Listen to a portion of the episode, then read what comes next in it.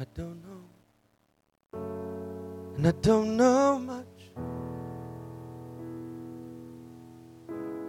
But I know that I love you. And that may be all I need to know.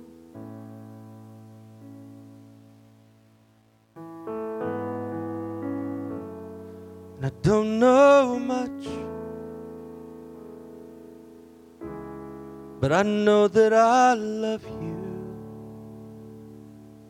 And that may be all I need to know.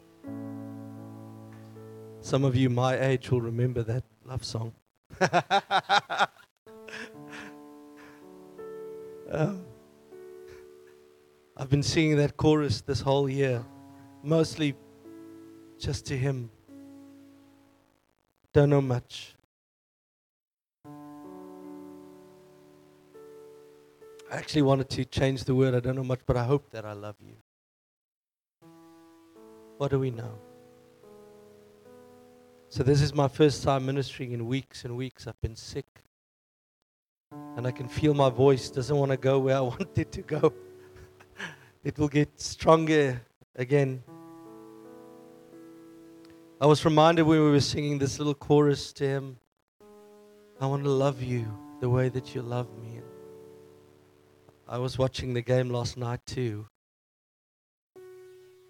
And uh, I had my, my boy on my lap explaining to him the game. And, and uh, in the beginning of the second half, he got tired. And uh, he lifted his little head up to mine and he kissed me on the cheek. And he said to me, Daddy, I love you. That was the highlight of the match for me.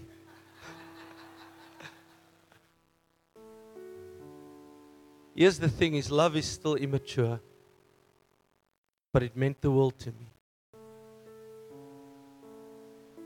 I think most of us, our love is still immature, but it means the world to him. When we gather and kiss him on the cheek and say, We love you. The best we know how to. I think it moves him. a couple of weeks ago, I was feeling guilty of not spending enough time with him because I've been so exhausted and tired.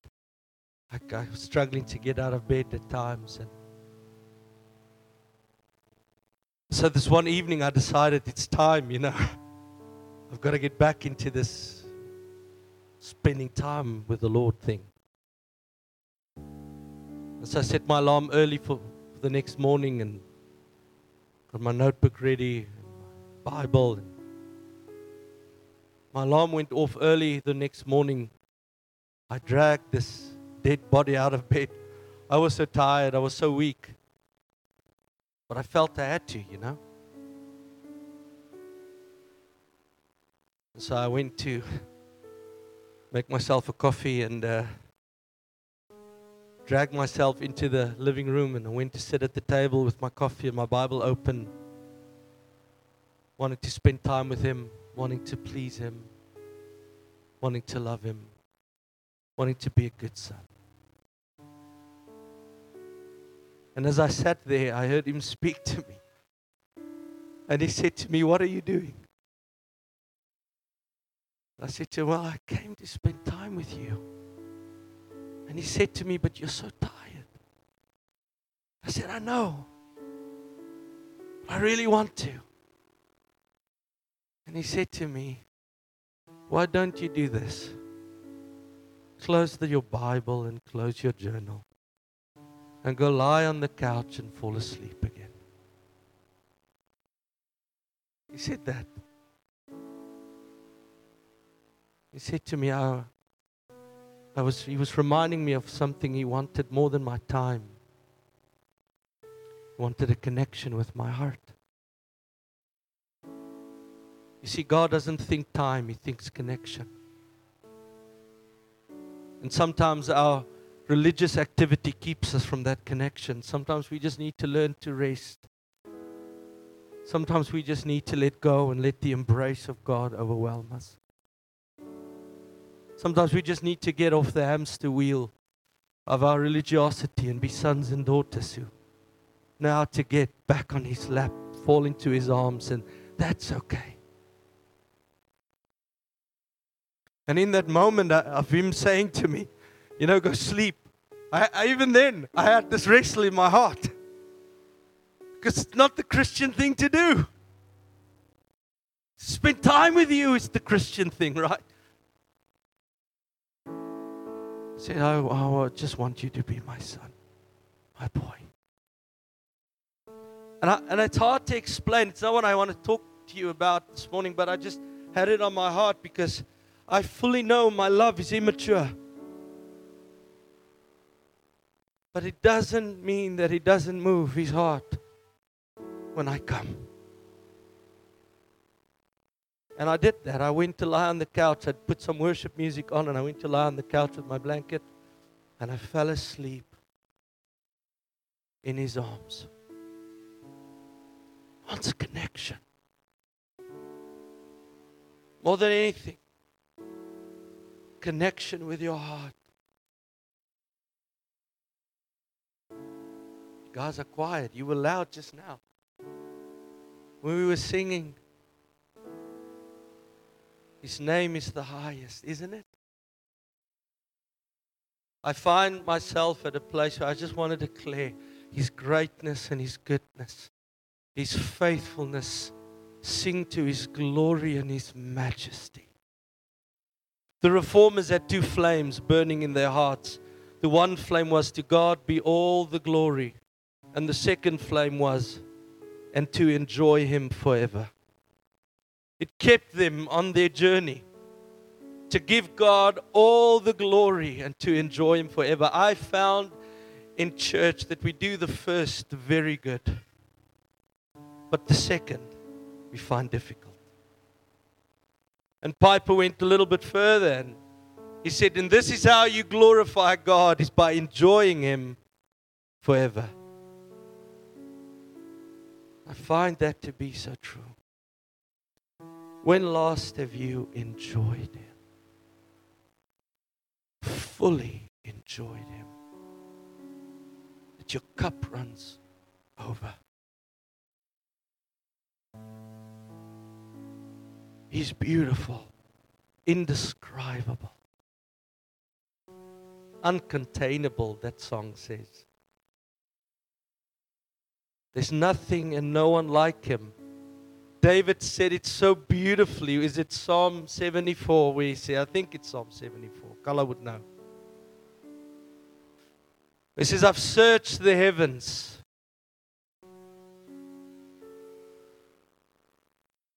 And I've searched the earth. Whom have I but you? David says, I've searched the heavens and there's there's nothing there I want more than you. I've searched the earth, and there's nothing here I want more than you. Whom have I but you, Lord? There's nothing I desire more. So well said in Psalm 27 one thing I desire is to gaze upon. Beloved, to gaze is to know It's to know Him intimately. Solomon comes to the end of his life. He reflects. Ecclesiastes 2, right? Everything I desired, I had. Everything that my heart wanted, I took. I had slaves and women and vineyards and riches. And looking back at his life, he calculates and he comes to this conclusion it's all vanity. The man who had the most looks back at his life and he says, I have nothing. And then Paul, he looks back at his life. The man who has nothing. He says, I count all things lost compared to the surpassing greatness and value of knowing Him knowing Him. And the man who had nothing died with everything. To know Him. I have searched the heavens and the earth. Whom have I but you? Whom have I but you? You guys okay? I asked the Lord about Stellenbosch AM this morning. And I wish I could give you a massive prophetic word. I felt the Lord saying this simply I'm giving them my heart. Giving them my heart. They will be a people that know me intimately and deeply. Amen. He's giving you his heart. I, I saw this morning that you will go into times of worship where you will soak in your tears as you get lost in the wonder of the knowledge of the Lord. I feel this house is at the brink of a visitation. I know we dwell with God, but I feel you guys are on the brink of a visitation of the glory of the Lord. And the glory of the Lord is the knowledge of the Lord that He wants to give to you. And I was early this morning thinking of you, and I'm not going to be long. And Psalm 48, verse 9 came to mind. The NLT says it this way Oh God, we meditate on your unfailing love as we worship in your temple. Another way of saying it is listen to this Lord, as we worship you in your temple, Better said than that, as we worship you as your temple, obviously now, but as we worship you in your temple, listen to this. We recall over and over and over and over your kindness to us and your unfailing love a more accurate way of saying it, that's what David is saying, is as we we gather to worship as your people, we recall, we call to mind again and again and again and again your kindness towards us. We remember your unfailing love and we worship you. We worship you. Beloved, that's my story, that's your story. You are sitting here today because of His kindness. You are sitting here today because of His unfailing love. That what David is reminding the reader of that is saying, when you gather, remember, recall, bring to mind His kindness. He's been kind. His love is unfailing, it's sure, it's steadfast.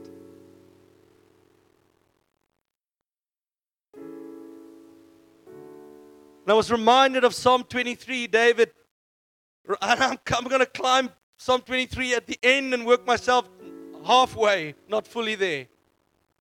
But David comes to the end of that psalm. I mean, how many of you love Psalm 23? I mean, you must love it. If you don't love it, go read it again. You'll fall in love with God. We sing that song all my life you have been faithful. You know that song? And then at the end we sing, Your goodness is running after, running after me. Do you remember that? I remember I had this conflict of emotions in my heart when I first heard that song because we're singing to Him, you know, all my life, you, you are faithful. Then suddenly it felt like we turned the song towards us and saying, now you, that faithful God is now running after me. And I had a little bit of conflict in my heart concerning that for just a short season. Until I stumbled into the revelation what David was saying when he said, Surely goodness and mercy follows me all the days of my life. The Hebrew word that David used for follows is not to follow. It's the Hebrew word that means to chase down and overtake like a predator would chase down his prey and overtake it. It's not, it's, it's David is not painting a picture of you walking with a little child behind you, and when you turn around, the little child is still following. You walk and you turn around and the little child is still following. It's just close by, it's always there. But at a distance, it's following. It's not what David is saying. David is saying his goodness and his mercy is chasing me until it overtakes me. In another psalm, David, David would say, Your loving kindness is ever before me. The word he used this there, it's the word chesed, the Hebrew word. It means many things. But at the heart of it, it, it, it, it paints a picture of loyal love. David is saying, uh, I've taken many paths in my life, some of obedience, some of disobedience, some out of rebellion, some out of following the will and the voice of the Lord, some just following my own way. But no matter which way I took, I found myself running into loyal love. I found myself running into one waiting. And then Psalm 23, he goes a little bit further. And it says, Not only uh, I do find him there ever before me, he's chasing me from behind. I have good news and bad news. Depending on where you sit today, you can't get away. You're either on your way to him, or you're either in a season where he's going to chase you down and overtake you. Do you believe in your heart of hearts that He is that good?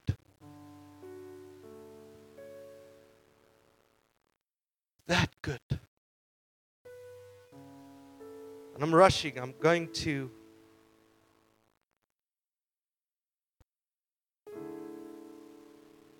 I've made this note. This is just a note, and then I'll move on.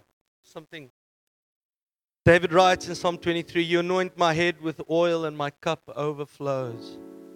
I made a little comment here for myself. Your cup is overflowing because he emptied his.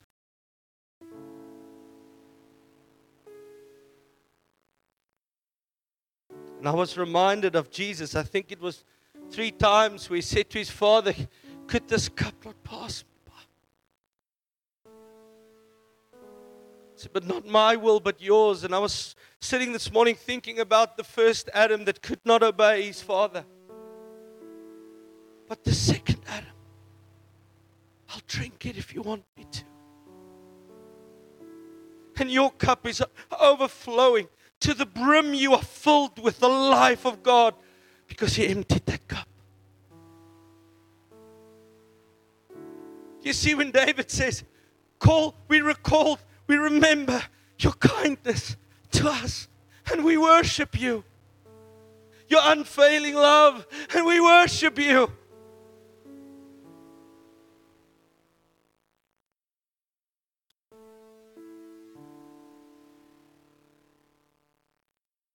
And I wanted to get to this.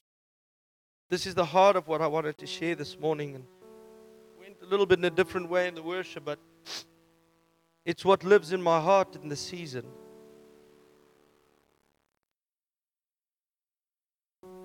You prepare a table before me in the presence of my enemies. We had this word of it. The Lord is preparing a table for us this morning, and He is preparing a table, not physically only, but spiritually.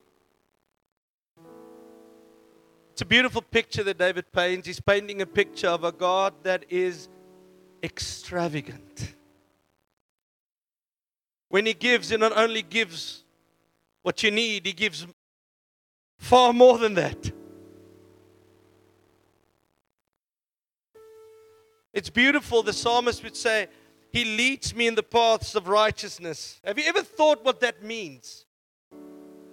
He leads me in the paths of righteousness. That is David saying, talking about God's commitment to his maturity. A better way to say it, or a more accurate way to say paths of righteousness, is cycles of righteousness. The word path there means a walked, a, a, path that's been worn, it's been walked, and it has this imagery of going around a mountain like in a spiral. You go around the mountain, but you don't stay on the bottom. You actually go higher and higher and higher up the mountain. David says it's cycles of righteousness. How many of you in your life have ever said, yeah, I feel like I've been around this mountain so many times, and here I am again? That's what David is saying. But David goes further. Saying, it's cycles of righteousness. It's God's commitment to my maturity. Here's the thing some of us go around mountains, but we look different when we come around it. We've matured. We look more like Him. The thing that moved us a year ago doesn't move us as much anymore. The thing that stressed us out, our finances, doesn't stress us out that much. We've grown in the righteousness of God. David says, Your God is committed to your maturity. And He will lead you sometimes into difficult seasons, but it's for your good. We don't like hearing that. But it's true. And remember this every valley leads to a table. Every valley, if you are in a valley, you're on your way to a table that He's getting ready, a table that He's preparing for you. And I'm closing with this thought God sends Moses to go get his beloved rescue her from the hands of Pharaoh. And so the Lord does rescue her. And she's now fleeing for her life. And she finds herself standing in front of an impossibility the Red Sea. There's no way through, and there's an army coming from behind. And so the Lord speaks to Moses in Exodus, right? And God opened, you know the story. God opens, they walk through on dry ground, the waters closes over the army of Pharaoh, and Miriam sings and dances, and Moses writes the song that in the book of Revelation it said they're still singing the song of Moses. And God made a way where there was no way. It was an impossible situation. And he opened the sea. And they went through, came to the other side, and they worshiped.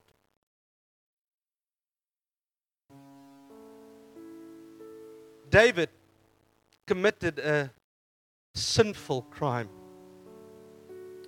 He took the wife of another man, put that man in the army, got him murdered, got his wife pregnant, took his wife as his own, got his wife pregnant. And then the Lord's anger burns against Moses, and he says, Because of this sin, David, a sickness will befall the little boy. And I was thinking about that. That little boy did nothing. He didn't choose to come. He was just born like Liam. And he fell ill. And David, knowing the merciful God that he serves, fasts and prays for seven days on the floor. Go read it in Second Samuel.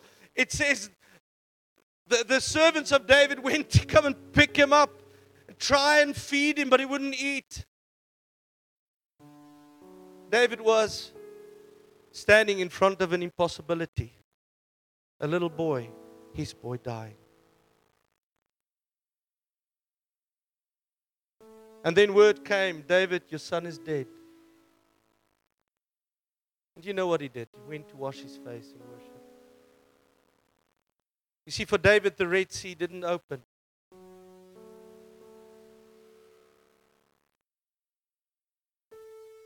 Paul is in prison with And they praise, they sing a hymn. And as they sing a hymn, there's this mighty shaking, and the prison doors opens, and Paul walks out. And Western Church, Western Charismatic Church, now uh, uh, brings out a little teaching that says, Praise is your breakthrough. If you only praise, the prison doors will open. They forget all the other times that Paul praised and the doors didn't open.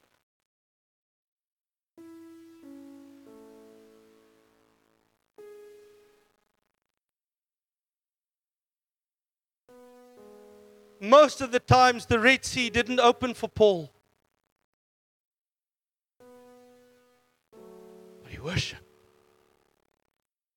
Paul didn't praise because he thought a shaking would come. The same with David. There was this revelation inside of them of a good God. That what I have is His kindness, faithfulness towards me is ever true. He's fiercely committed to this journey with me. We don't praise because we want a breakthrough. We don't praise only because He gives the breakthrough. We praise Him because He is holy. He is always good. And you may sit here, and for you, the Red Sea did open, and little Liam was born. And we could praise the King of Kings. But there might be some of you here, and for you, that Red Sea is not opening. But what would you choose to do? when those prison doors doesn't want to open, when the Red Sea doesn't want to part? How will you respond to this good God, this faithful God? You lead me on the paths of righteousness. And every valley would lead to a table because He's good and He will never leave you and He will never forsake you. You will never be alone. You have a God whose love is ever before you and it's chasing you down from behind. No matter the circumstance you may find yourself in. And in my heart, I've been challenged with this because I had to go towards the kisses of God when everything inside me didn't want to. When everything inside me wanted the but or the why or the. But there's something beautiful uh, of going towards the face in the wilderness. It's a gift. So rare and so exquisite and so beautiful when you get to love Him through difficult times. It's a beautiful gift you can give Him. Looking at Jesus in the example of how He loved His Father, the darkest place. David could worship. How Paul can sing.